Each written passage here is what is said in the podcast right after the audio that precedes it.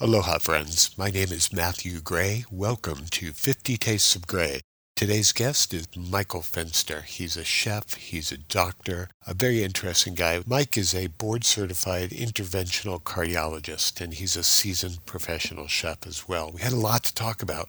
If you dig food, you're going to love this episode. Despite our geographical distance from one another, Michael residing in Montana and me here in Hawaii, we discovered a surprising common thread in our birthplace, which happens to be New York. Surprise, surprise.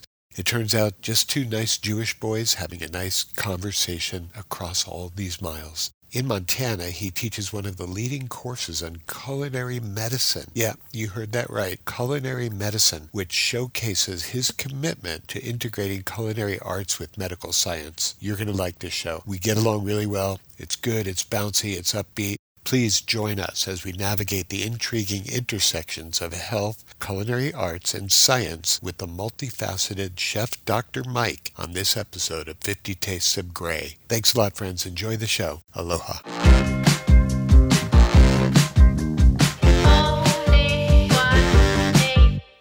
Michael, what have you eaten today? Let's see. I had a whole wheat uh, English muffin uh, that was 100% sourdough that I had made earlier in the week from scratch. Uh, some wonderful organic uh, butter on top of that. A farm fresh egg from our local CSA, uh, which are and, I've shopped, you know, as a professional chef, I've shopped for eggs. These are the most delicious eggs I've ever eaten. And my guy who raises them, I got to tell the story real quick he he's phenomenal because he's obsessed with his chickens. So he raises all the vegetables and he's got them in these fields, but he's got like this gypsy caravan for his chickens. They live inside this thing that has the wheels. So he rotates them around, you know, the fields and things. So they're never eating the same thing. So a lot of times people say, oh, you know, it's cage free, but they're still packed in and, you know, they're fed feed they're just not literally in a cage, but sometimes they're more crowded in a cage. The, this is like beyond free range. This is like free. It's like the traveling Wilburys of chickens. You know, they're in their caravan. They're cruising from pasture to pasture. Uh, so that so that's what I what I've had today. So do you think that there's a lot of misinformation going on as far as labeling is concerned in the uh, big food world? Oh, I, absolutely. I gave a whole presentation uh, on that. You know, one of the big areas and, and in the course we teach at the university when we get to our section about uh, we have a whole third of our course is devoted into how to to properly source. Because we call it the art of sorcery. It's the hogwarts part of our program where you become a sorcering wizard and when we're talking about seafood, great mislabeling occurs there, especially when people go into restaurants and they're looking, you know, for sushi. A lot of times, if you don't have a discerning palate, what is cut and put on that plate and you're charged top dollar for is not what you're getting. One of the most common, for example, is red snapper. You'll see red snapper on a menu. A lot of times it's it's not red snapper. That's one of the most often substituted fishes. Uh, so obviously they replace that with something that's uh, a little bit less expensive. In terms of some of the food labeling, I gave a talk this summer uh, at a, a, a trade group. I was a keynote speaker, and it wasn't really popular because I didn't realize it at the time. But the example I was using was General Mills, a General Mills product, which happened to be one of the major sponsors for the entire conference. So there I was as the keynote speaker up there saying, "Hey guys," um, and and I realized that as soon as I put the slide up, and you, you uh, I had a it was a cereal package, and I heard this ooh from the audience, and I was and I realized later on that what they'd seen was that it was you know produced by General Mills. But to give an example, this stuff was really being advertised as uber healthy. Um, and I'll share with you, you know, uh, it was it's fiber one, and you could look at it and i was like like look at the picture of this food on this label. Clearly they're not advertising it because the it's so tempting on the box cover that you're going to want to eat it. I mean it, it looked like little pieces of twigs in a bowl. It was totally unappetizing. So clearly when you label something fiber one the food isn't very appealing visually. You know unlike the wine and cheese you've got in the background uh, you're selling it based on a health claim right? People are buying that type of product because they think it's healthy.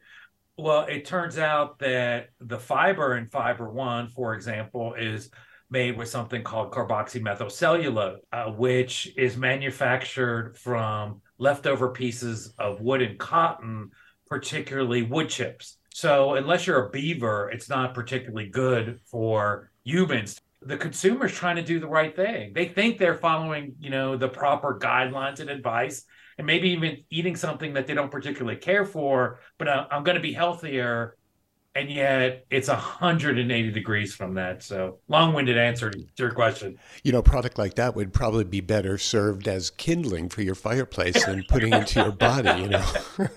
well, you know, it, consider it was minus three when I woke up this morning here in Montana. We definitely could have used some of that in the fireplace. Oh, that's a good idea. I bet. I don't think you're a native of Montana. Where are you originally from? I am originally from South Bronx, New York. So I'm an original native New Yorker, kind of grew up on the East Coast.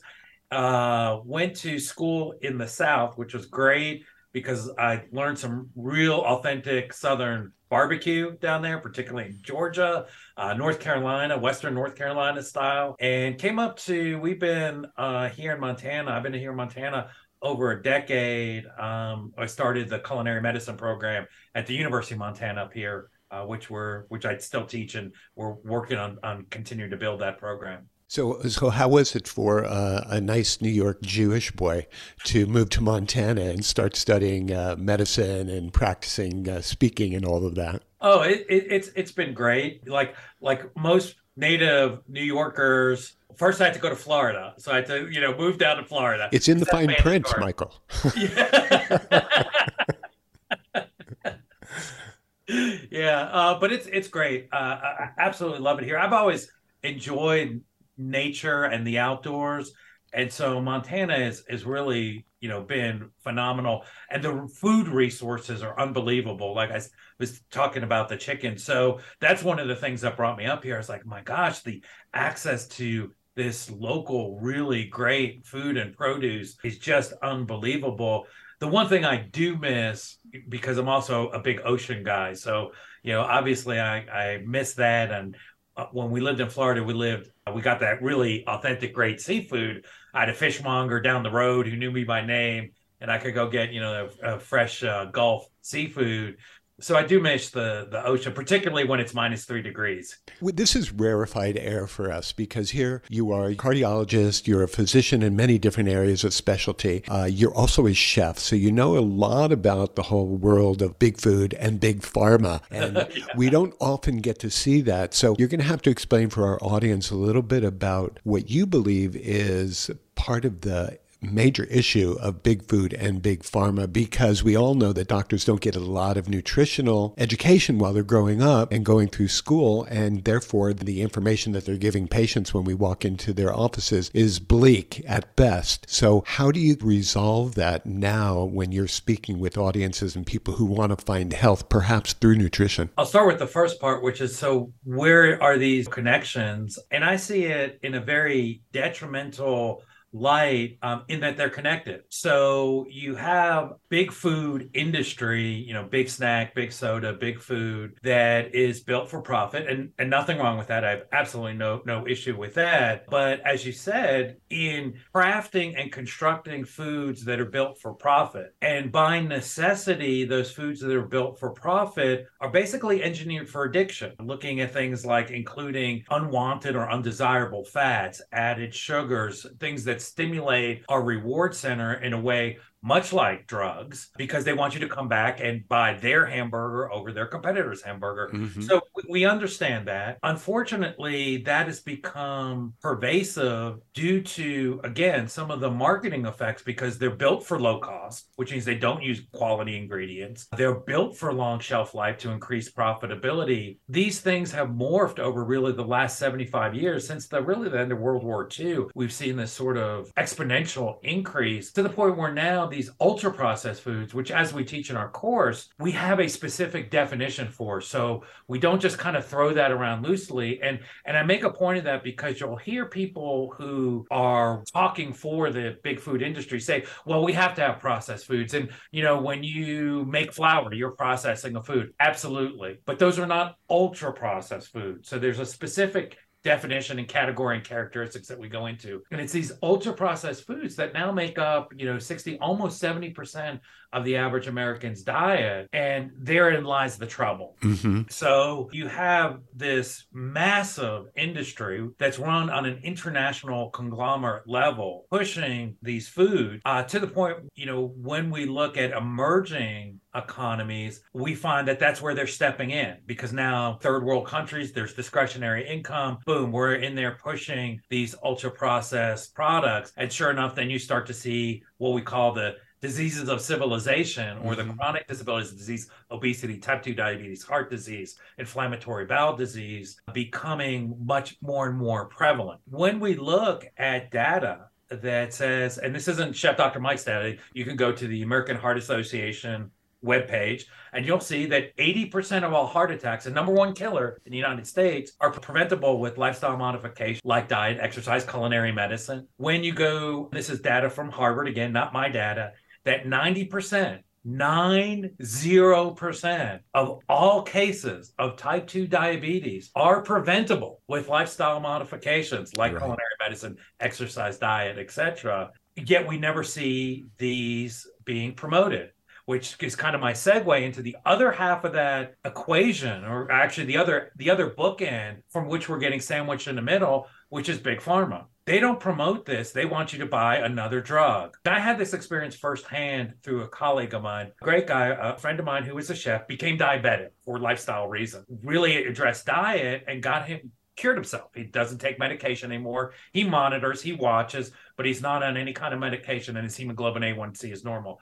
So now, because we've had such success with diet and lifestyle modification, we actually have a definition of a type 2 diabetes cure, which most people aren't aware of, which is a normal hemoglobin A1C over a period of time, at least three months. Mm-hmm. Those people, much like with gestational diabetes, have to be aware they're at increased risk should they stray back, that they can quickly be in trouble. But they don't take medications. They've got a normal hemoglobin A1C, diet, exercise, etc. is what's what's managing it. He did a TV show that he asked me to be on. I was getting funding for it. And I was at that time I was in academic cardiology. So I I was doing a lot of clinical trials with stent devices and things for all these big companies, knew all the, the pharma companies, as you said, had a lot of connections. And I said, you know, I'll talk to them because all I ever hear is how they're interested in helping us prevent and address this. It was mind, Matthew, it was mind blowing to me. And I am embarrassed to admit my naivete. When I went in there and I said, hey, you know, he's going to do a show, it's going to get go on the Discover channel. And we're going to show people how to manage their diabetes, things other than drugs. And I paused so you can hear the crickets that I heard when it came to donating to that. My friend also had a screening truck, a sort of like a, a, a, big food truck, but it was used for screening di- diabetes. Mm-hmm. And they were standing in line to give him money to do that because when he diagnosed new diabetics, he found new customers for them.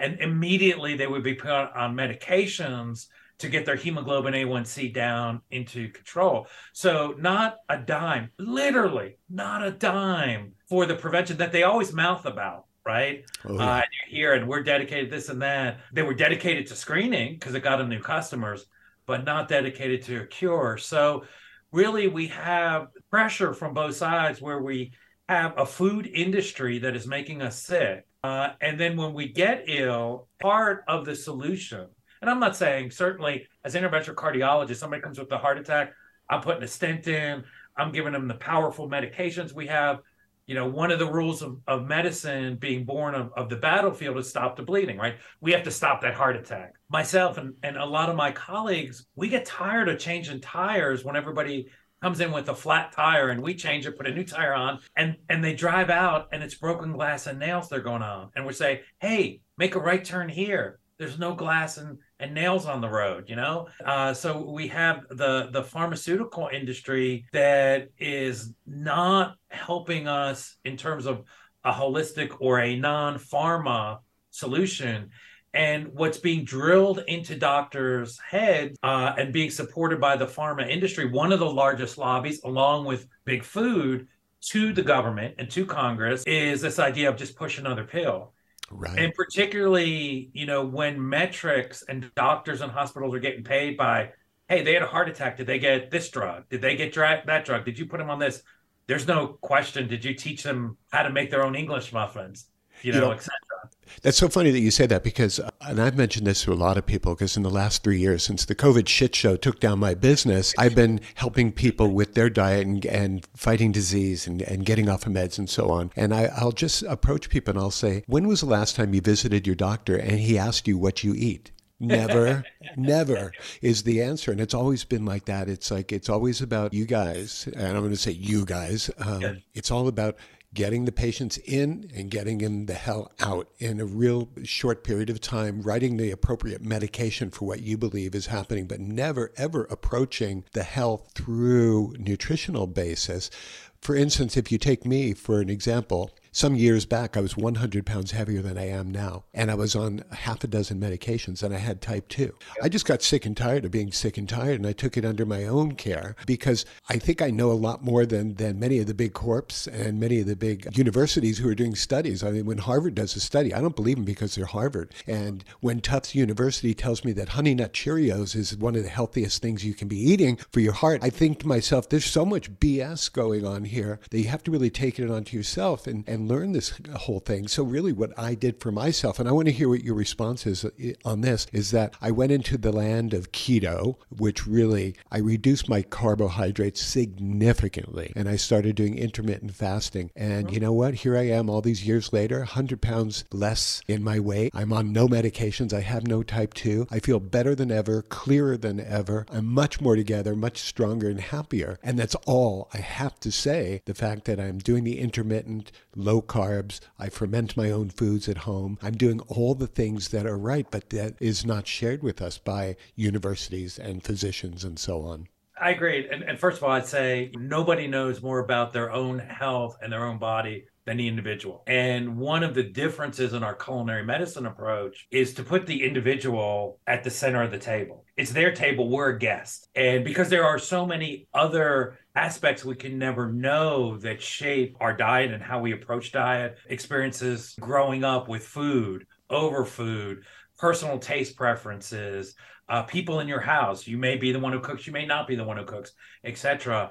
So we have to put the individual at the center. And you're right, because the traditional approach in medicine is very, very dictatorial. And instead, our approach is hey, Matthew, what do you like to eat? Is it pizza? Okay, let's figure out how we can do that. And and I say that be, not to be snarky, but in truth, because what is important and what we have found, certainly in our approach, is that most of what the approach has been over the last 50, 75 years, unfortunately, has been wrong. And it's simply not intentionally, but we didn't appreciate it, we didn't recognize it. And that gets back to the ultra processing. To give you an example, one of my favorites, right? P- uh, pizza. You can read anywhere, and the, any nutrition RD will tell you don't eat pizza. It's one of the 10 worst foods you could possibly put in your body ever. And if you order a chain and you get it topped, I know where you are. So you get it topped with that's a delicious coating of spam. now you're talking, uh, baby. Yeah. And, and, and that is, it will truly be one of the 10 worst things you could put in your body. However, if you and I head to Naples and we're getting one that's, you know, the organic local flour. So the, the crust is water, flour, yeast, salt. The topping is crushed tomatoes and salt and a topping of, you know, fresh buffalo mozzarella, some basil, maybe some parma ham, whatever on there. That is one of the most healing foods you can possibly eat. And I say that with some authority because just a few weeks ago, an Italian study came out and actually looked at that. Mm-hmm. Ultra processed pizza separated out and what we we use what's called the Nova classification versus the homemade, which is or from scratch, as I just described, and big difference in your risk of heart attack and overall mortality. So that approach of understanding these the effects of ultra processing these foods for profit if you will has been unrecognized for decades decades. So we have these this momentum this guideline and certainly a push because most people are unaware how much funding big food does for those nutritional publications that come out. And so there's influence in the background. There's a lack of knowledge. Just a few years ago, I gave a speech at a college that trains dietitians, and it was during the COVID shit show, as you mentioned. So you can see the little, you know, comes in on the chats, and the, the dietitian students eh, text me, you know, on the on the chat of Zoom, what is an ultra processed food? and this is a person who's out going out to advise. So yeah a lot of issues there. Your approach and one of and, and one of my good friends is, is shawn wells who is incredible nutritionist. And Shawn is one of the leading worldwide experts in keto and i used to do a radio show uh, with Shawn. we were both guests we have this very common understanding because Shawn would tell me, he said, you know, I'm a keto guy. I was like, of course, uh, you're one of the world experts. He said, but people don't really, it's very difficult to stay on for a lifetime. And he said, and, and I certainly see it's very effective, especially in the strategy where, which you do, which is intermittent fasting, which totally agree with. We could get into that in a, in a, minute. Great. But the what you see with the keto approach is that you're taking out the ultra processed food. That's what's really eliminated, which is the the breads, the rolls, the, the sweets, uh, those sorts of things. In fact, in a study I just analyzed to share with our students over the weekend, this study used data from what's called the PURE trial, which is one of the largest observational cohorts ever done in, in the history of, of nutritional studies. So 21 countries around the world, over 100, I think over 130,000 people. Where most people say, oh, yeah, so if you're eating ultra processed food, it's that bag of chips, it's the candy bar, it's the drive through burger. They said overall, and in every single country, the number one source of ultra processed foods was sweeties, cakes, pastries, and bread. So when you take that out, which I basically is becomes almost a keto approach, you've eliminated those. So Shawn and I would have this back and forth where for people that needed particularly lose weight as a strategy, jump on keto, combine intermittent fasting, get where you are. And then what we offer in terms of our culinary medicine approach is really that more sustainable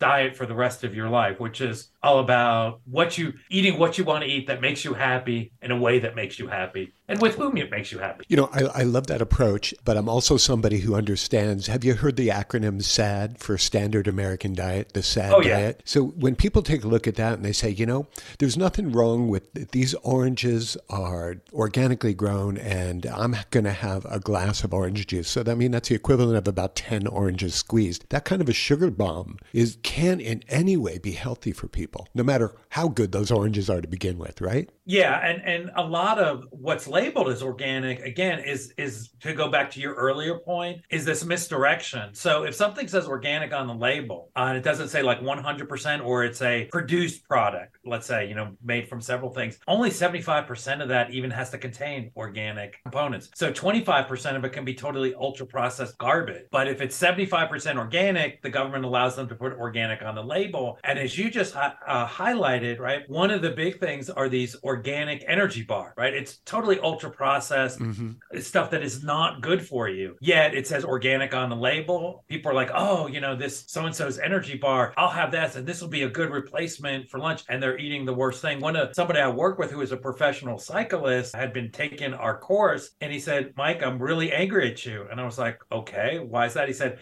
because after we covered this stuff about ultra processed food, I had to throw out about 12 boxes of energy bars that I had in my pantry because that's what, you know, I was living on and I would take, uh, uh, you know, as my cycling, you know, go-to snack. And now I realize that that's not good for, for me at all. So, right. And those things are expensive. You don't want to have to throw that away.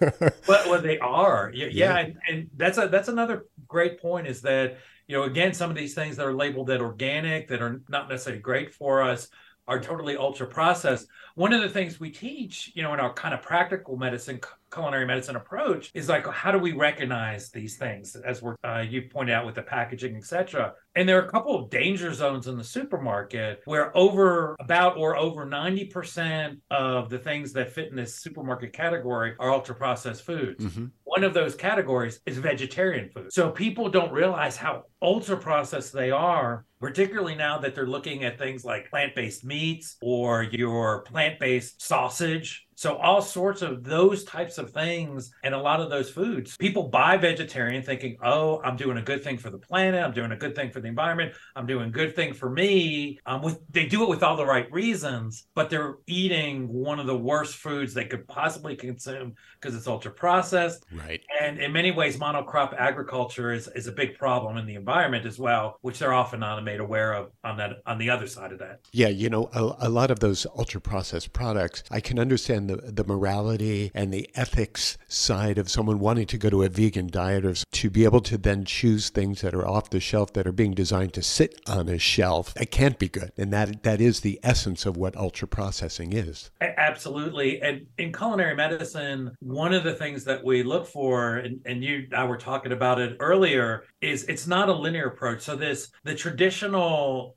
nutrient centric approach is very linear and very focused, right? So that we're drilling down to the magnesium and how the percent carbs, etc. But let's face it, you and I eat food. It's, it's about it's about real food. We don't eat a percentage of macronutrients. That's that's we eat food. And so it's understanding that food experience from when we consume it to the food that we buy and it needs to be produced in a responsible sustainable way. And for anyone that you know thinks vegan plant food is the answer i challenge them to go sit at, at, a, at a monocrop agriculture. And, and i've been to them on hawaii when we visited yeah. and what you find is there's no birds there's no bugs there's nothing living. So you think how, how much death you're growing these plants that, that wouldn't exist in the soil without all these additives being pumped in. I I read an interesting study that had to do specifically with Hawaii because of, they were talking about the runoffs from the agriculture, the uh-huh. plant based uh-huh. agriculture, into and around local schools and causing issues because of the chemical contamination. Oh, yeah. And what they said is if, if they applied the native Hawaiian method of agriculture, you guys could feed three times the current island population. Right. So the right. idea that regenerative type agriculture can't feed us because it doesn't uh, provide enough food is simply not true. They've done this extensive work in this in Brazil and shown that you can get near yields.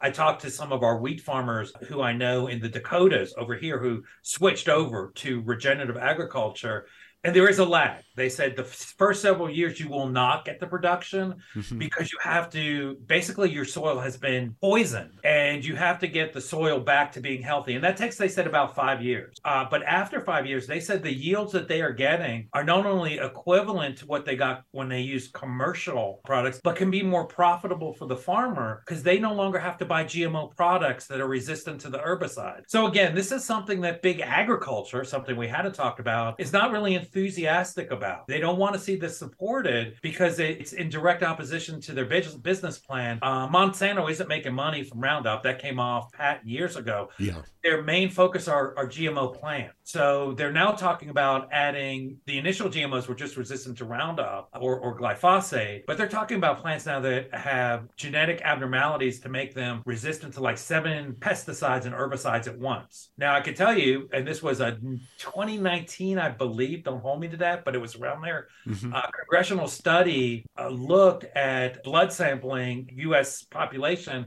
and found that there are detectable levels of glyphosate in 90% of the American public. Yep, so the people said, well, you know, oh, I, I, don't, I, you won't find it. Nine out of 10 people have detectable levels. And we know that, that that has effects. So it accumulates in the plants. We eat lots of those plants. It comes into us. So it's complex. There's not an easy solution like eat vegan, plant based food, this or that. It's complex because, and, and in a way, I think this is powerful. It highlights that we are connected to the earth. Mm-hmm. We mm-hmm. can't just do these things in isolation. We really need to get back to working with nature. Yeah, I think that there are a lot of problems with the monocrop aspects of farming because these farmers, they have to pay attention to the almighty buck. They also have to pay attention to yield. They want to feed the world. And yet every few years, really, you need to plant something else there, right? So you can keep the soil, you can keep the culture in a healthy kind of state. But that's not happening. A lot of these people just keep growing soybeans or just keep growing wheat. So there's so many different issues that we need to tackle and address here. Yeah, absolutely. And it's fascinating to me to be in the state that I'm in. So I was speaking with a professor who studies pine beetle. And what was interesting to me was she what she was telling me how the the forest is this incredibly complex ecosystem where the pine trees who are infected will signal both by root and sending things out and by air to communicate to other pine trees and other trees. And then how the, this forest ecosystem works particularly within the first you know several inches of the soil so that trees are dependent on on communication and interaction with fungi. Now that might not seem like a big deal but it's an, a huge deal because you actually have two different species and you have plants that are trading. So plants will send down products of photosynthesis to the roots to exchange glucose and, and other products, photosynthesis products, with the fungi who then exchange with them, you know, minerals and other things that the plants need. And if we stop and think about that for a minute, wow, that's that's not this tree in isolation just pulling everything it needs in and of itself. So there's this vast communication network that goes on. We have the same thing going on inside ourselves with our gut bacteria. And everything that we take in is affecting them. And that in turn is affecting us and even to the degree that it can infect our moods. I'll give you the Space Invaders update, to, which was really fascinating. So, a study, and this was actually done in mice, showed that the level of exercise endurance, which you think, right, it's it's all us and we're humans, it's all uh-huh. our mental dig down, is affected by the type of bacteria we have in our gut. So, if you get the right type of bacteria in your gut, they secrete something during your exercise that is communicated via the vagal nervous plexus to your brain, which causes your brain to secrete something that prevents dopamine from being broken down. Dopamine is our reward center mm-hmm. and is responsible for what we call the runner's high. So, what they demonstrated is in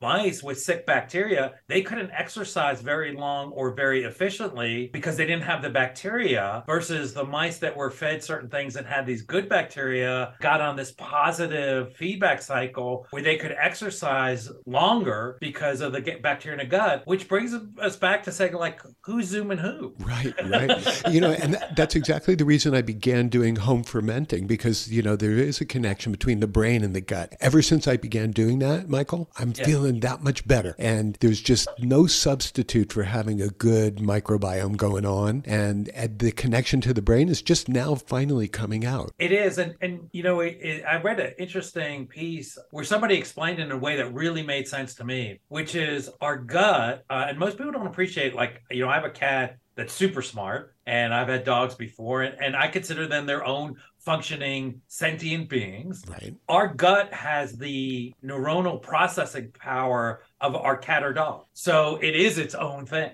Mm-hmm. I mean, it's got that much neuronal computing capacity. And it makes sense that it had to because it's really our first brain. So when we're little single celled or multi celled organisms, the most important thing we could do is find food. So this brain down here is all about that. And it's almost like this second brain was built to support getting food to that first brain. Right, is, right. You know, all about it. And so, yeah, well, and, and, you're so right because, again, I can remember back in the dark ages of my medical school education, because I go that far back, that, you know, back I, I when the earth was cooling. Yes, yes, yeah. yes, exactly. We were talking about, you know, we, we would see live stegosaurus with their, you know, hindbrain uh, there's Michael, and there's me in the picture. Right. Uh, you know, they they told us that bacteria were nothing more than they happened to live there because we would eat stuff that we couldn't digest, and they got a free lunch, and that's that's all they did. And we know now they're essentially another organ, and we were told that you know the brain dictates to the gut what to do. It's kind of a top-down communication, one way, and now we know it's more like the the Florida freeway at rush hour, which is packed with traffic going back and forth in all directions. Right, uh, consisting primarily of people from New York who moved down there. So there's a there's a tie-in there somewhere. Absolutely. So you know, the other day I was reading something or or watched a, a YouTube, and they were talking about climate change, and they were talking about how that's affecting crops, and they were talking about something that's very near and dear to me, champagne, and the champagne grapes that are growing in France are having to move northbound because of the climate change that's taking place, and in the not too distant future, champagne grapes are going to be growing in the southeast of England instead of in the northwest of France, and that all has to do with the climate change. And so, what do you make of that kind of a thing? and how can you assert yourself to be able to try to help change that when it comes to food output? Well, a couple of things. One is to, I think, to keep that in perspective. So th- that actually already happened in the period of the Vikings. So around 700 uh, AD, for about a thousand years, there was several hundred years of global warming. It was called the little warming, and I think actually that is what changed the seas, etc., and allowed the Vikings to explore and conquer as they did. And at that time, it became so warm that they could actually grow wine grapes in England, which mm-hmm. they couldn't do before. And it also it, it changed in important ways because you the ability to grow wheat moved up as well. So Scotland, Ireland, particularly Scotland, for example, you see historically a lot of oats because they can grow oats and barley because they can grow where wheat cannot because wheat requires it to be a little bit warmer. Right. And in fact, the whole Viking settle, settlements initially in Greenland was because of global warming. And so you see this flux because obviously it cooled back off. One of the best books uh, and objective viewpoints on global warming I've read was written by a paleontologist. And the reason being that he had this perspective of not 60 years from 1960 to now or, or whatever, but he had the perspective of millions of years mm-hmm. and said, look, here's these spikes and et cetera, et cetera. And so there's no doubt, as he, he, he came to a conclusion, which made sense, he said, there's no doubt that we are warming, but that's normal. And that's, mm-hmm. as we see in, in the history, that's what the earth does. It's warmed, it's cooled, it's warmed, it's cooled, etc. Right. The question is, are we contributing to it? If so, to what extent are we impacting it? And then really, instead of blaming and arguing about it, what can we do to cut that down? Because that makes sense regardless mm-hmm. of whether you think we're in global warming or you're going to argue against it. Certainly taking a tact of, hey, let's reduce what we can do makes sense. You know, from food perspectives, again, comes into a, an aspect that we cover in culinary medicine. We call it our zero waste kitchen approach. To get back to what you were alluding to, right? We look to things that are raised sustainably. And by that, I mean preferably in a regenerative agriculture model. I spoke to earlier, when we look at some of the data that's come out of Brazil in this, what we find is that that results, and they're producing beef, they're producing egg, they're growing all sorts of different vegetable and fruit production, you know, on commercial scales. What we find is that results in net carbon sequestration. Why? Because we're mimicking the natural environment. The cattle, for example,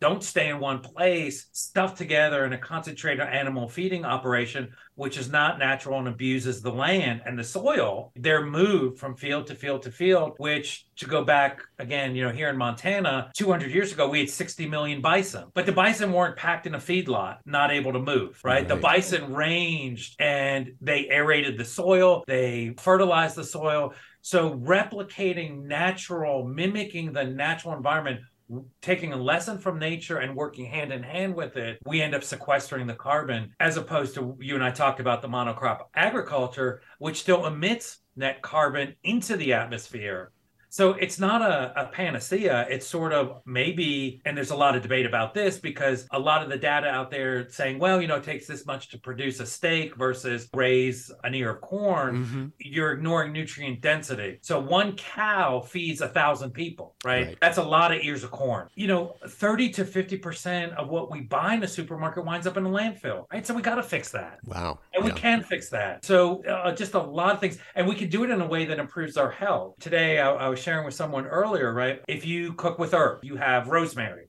uh, just as an example. And we're using it, we're taking the rosemary leaves off. You get that little woody skewer left, mm-hmm. right? So save it because you could put fish and meat and vegetables on it and it will infuse a rosemary flavor into your food. So all of a sudden you're not wasting that. Heat up some olive oil, throw the rosemary sticks in there. Mm-hmm. And uh, all of a sudden you've got rosemary flavored oil that you can use, olive oil, for example. When you buy organic carrots and they come with those bright green tops, funny story about carrots. Carrots, as we ate them, in ancient classical times, people threw away the roots. They actually ate the carrot greens. Oh, no kidding. Uh, no, because the, the, the, initial roots were kind of these little wee things. Uh-huh. So you ate carrot greens. The common orange carrot that we think about today, in the last several hundred years, developed by the Dutch, where we ate the root and now we started throwing away the greens. But the greens actually contain more vitamins than than the root does. So you think, hey, eat carrots because you get all this vitamin. The, the green part actually is more concentrated in vitamin A than the root and has a wonderful carrot flavor. So, you know, again, pulling out the chefy stuff because right. when I ran a kitchen, you can't waste food. you use everything because that's your bit one of your big differentiators between a profitable restaurant and shuttering the doors is kitchen waste so oh, you learn right so you take those greens blanch them and you can make a wonderful pesto that you can spread on on breads and dips and things like that and so you're buying a more expensive product, an organic vegetable, to get that benefit. The vitality of that orange hue that you see really does correlate to the nutrition level. Mm-hmm when you buy conventional, maybe, maybe not, because they can spray it with orange dye. Oh yeah. So uh, we buy that, we we get these bright, but we save those greens and we can do pesto. When you peel that carrot, put it in a Tupperware with the, what we call the trim, the the tops and the tails of the vegetables, and then on a Sunday throw all the things that you've accumulated all week into a big pot with some leftover bones, and you've got a bone broth because that's how we make restaurant stock. Right. Set on the simmer for four minutes, skim it off, and you've got this bone broth that the celebrity bone broth, Matthew, no, not a word of a lie. I priced it for fifteen dollars a quart. Wow! Now, what I just described would cost you maybe five cents because it's essentially all the stuff you would have thrown away. We're in the wrong business, Michael. we, we we definitely we definitely are, man. If I if I'd be selling stock at fifteen dollars a quart, and to your earlier point, you don't even know that you're getting bone broth.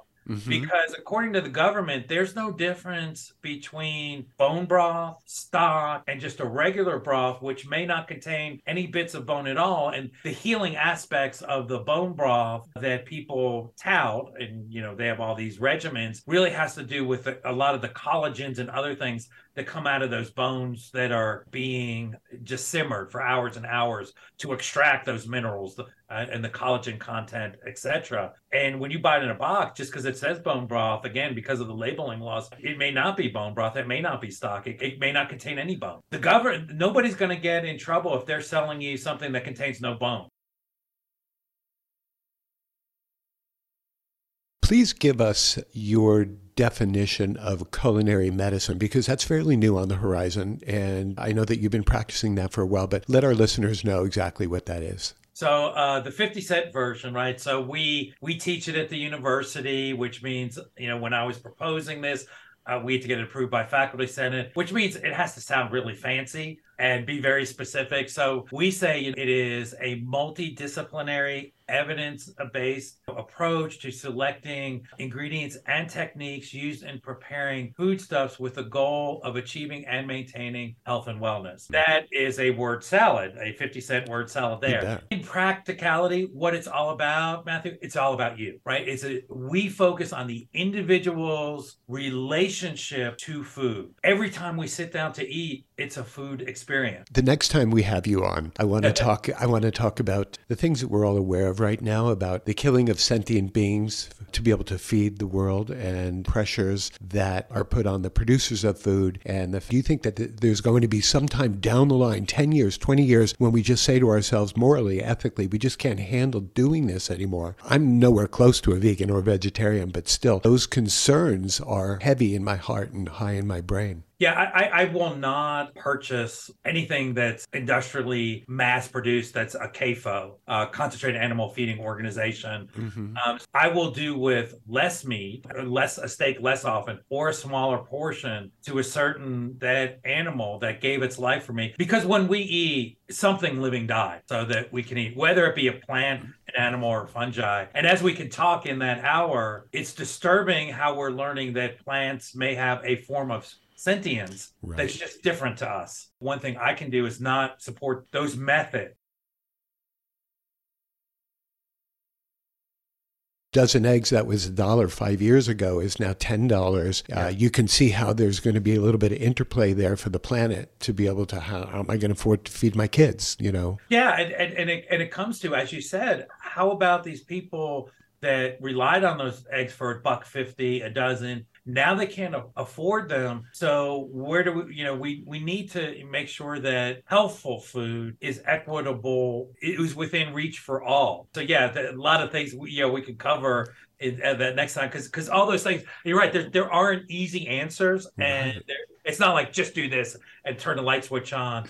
Uh, but we have to talk about them. And Matthew, so thank you for bringing that up because we do, and we we do have to have reasonable, intelligent. I want to talk a little bit about the creativity of cooking and and what took you from from loving food and uh, aroma and plate architecture and color over into medicine. What was that transition like for you? It's a it's a duality that I've always appreciated. As you and I were were speaking, you know, earlier, it, it's not a, a linear relationship, it's a circular relationship. So to put it in food terms, it's an Eastern approach to to flavor. So when you sit down, and I alluded to that in my youth, I was, you know, over in Japan uh, studying martial arts. Flavors over there you get uh, sweet savory salty you know all at once you know in a meal in mm-hmm. a bite. Whereas a western and i was trained in a, in a classical kind of french brigade system so you start with the salad. And you go very savory and you have a sweet dessert mm-hmm. at, at the end. You have a sweetie at the end. So a very linear progression to the meal. And and so for me there is an art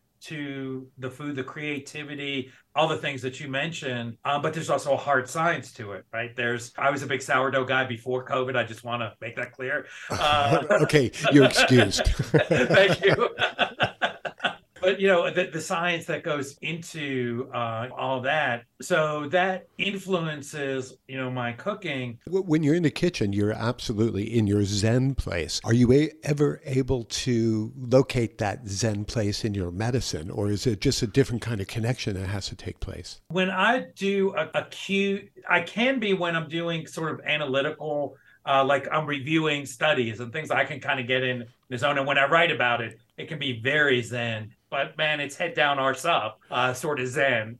I think we came up with something new here, Matthew. We'll call it pressure Zen or Zen under pressure. Exactly. It's not all about like being sleepy and yeah. being relaxed. It's about being focused and be, yeah. it's about doing something in the moment, but yeah. without a lot of internal pressure, right? I think the Buddhists call it wakeful tranquility. So it's being able to, what I think they call that mindfulness nowadays. It's just so funny where they pull from, right?